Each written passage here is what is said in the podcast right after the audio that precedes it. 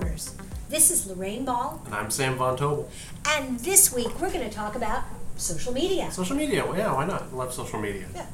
I do too, and it's kind of funny because looking back 10 years, social media really wasn't much of a thing in business. It's been kind of growing, you mentioned 10 years ago, but I feel like the last maybe five years or so, it's really caught fire in a lot of a lot of areas that are frankly a little surprising.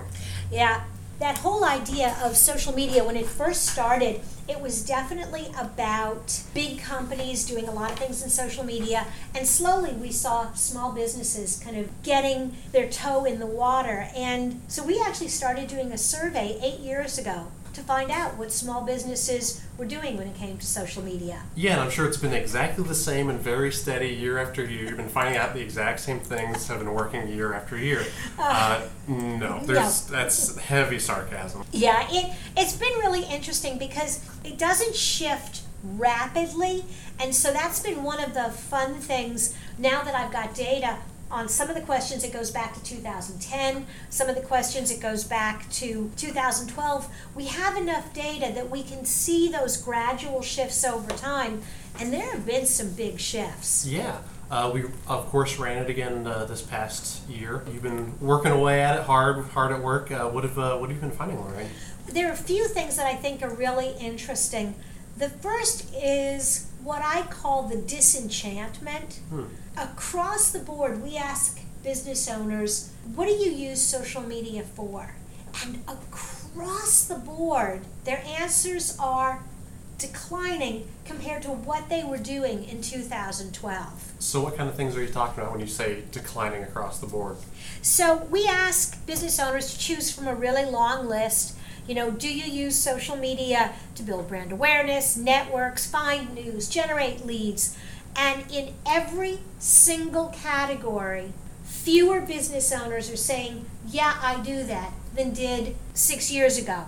Some of the most dramatic really blew me away. One was finding news. And that one really surprises me because I feel like, and I, I lump myself into that. A lot of my news I get from social media. I'm less inclined to pick up a newspaper or go on CNN's website. I, I get that straight from my Facebook and Twitter feeds. I do too. So this surprised me. But in 2012, about 55% of the small businesses we surveyed said they got news. They specifically used social media to generate or to find news. And this year, less than 30. I mean, that is that's almost in half. That's dramatic. Yeah. Another one that is not as surprising to me, but is extremely dramatic, is customer service. Hmm. As a customer, when you're not happy and you're you're in an ornery mood and you're at a fast food place and your lunch is less than spectacular, what do you do? I go talk to the or demand to see the manager in person, mano a mano.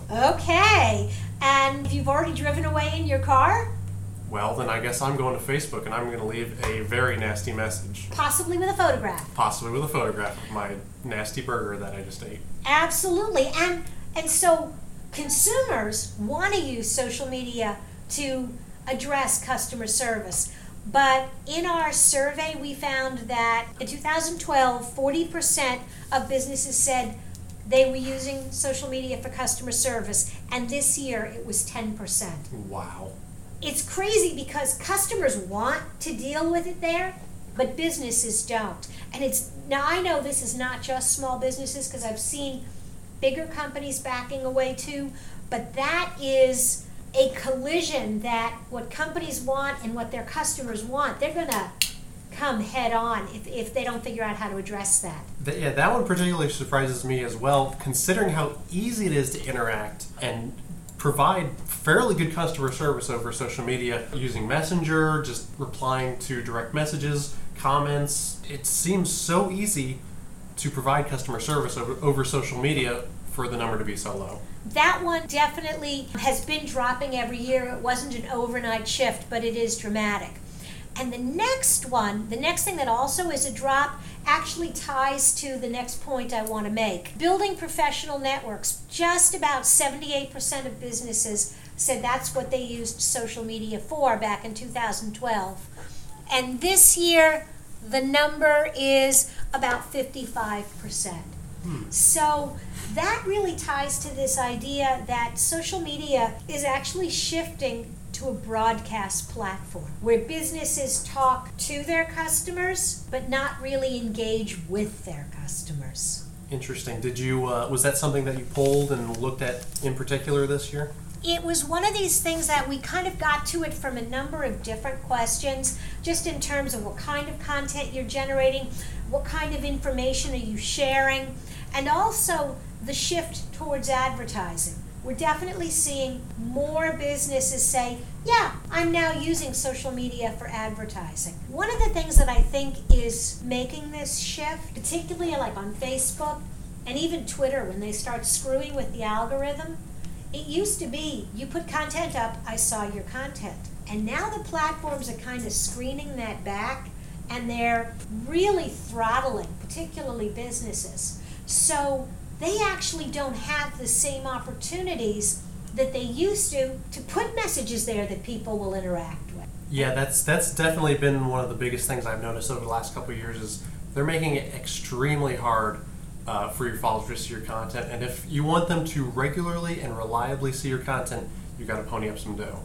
And we're seeing that about 30% of the companies in the study have done that in the past. About 27% are thinking about doing it this year. So it's not overwhelming. And so I think that's what's causing that disenchantment. They're frustrated because they used to be able to do stuff that they can't, and they're not quite ready to go forward completely and advertise and do the things they need to do.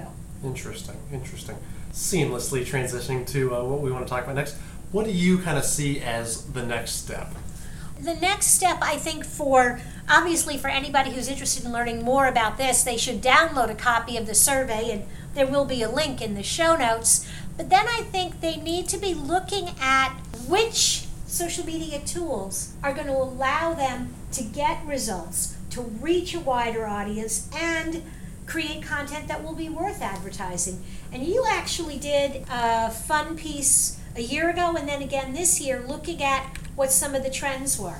And what tools do you think business owners are gravitating towards? Yeah, uh, so one of the biggest things I saw uh, happening last year was just the evolution and growth of not just live video, but video in general. We saw Facebook Live really make a push for live video. Instagram kind of got on board with limited success just because Facebook was so dominant. And that is not going away anytime soon. Mm-hmm. You jump in Facebook, and I guarantee you, once in five minutes of scrolling, you are likely to see at least two autoplay videos show up in your feed. And Facebook has just really taken a liking to those. They're playing well into their algorithm but they also work for a lot of the things we were talking about with accomplishing multiple goals. Those that kind of content is very shareable. It's a lot of it's human interest, a lot of it's just interesting content. So it's content that's likely to be shared, likely to be commented on, likely to be liked. And because Facebook is willing to promote that video content in the feed, it's helping those businesses that are trying to get the engagement but video, by its nature, feels a little bit more like broadcast television. It feels more like one way messaging. And so I think the challenge is business owners have to embrace video. They have to find a way to play. But then I also think they need to be mindful of the fact that it, it makes it feel even less personal and they need to be doing some commenting and interacting in the comments to make it a more human and more interactive tool. Yeah, absolutely. Just because Facebook favors certain content over others doesn't mean you should abandon ship and jump on board to one thing. Variety is the spice of life, as the old saying goes. So while video is important and small business owners who are looking to expand reach on Facebook should definitely be mindful about allocating some of their advertising budget towards video, it's far from the only thing they should be doing. Absolutely. I think you hit on this in general. It's this idea of creating shareable content, creating video, photos, blog posts, information that can go to more than one place. Yeah, absolutely.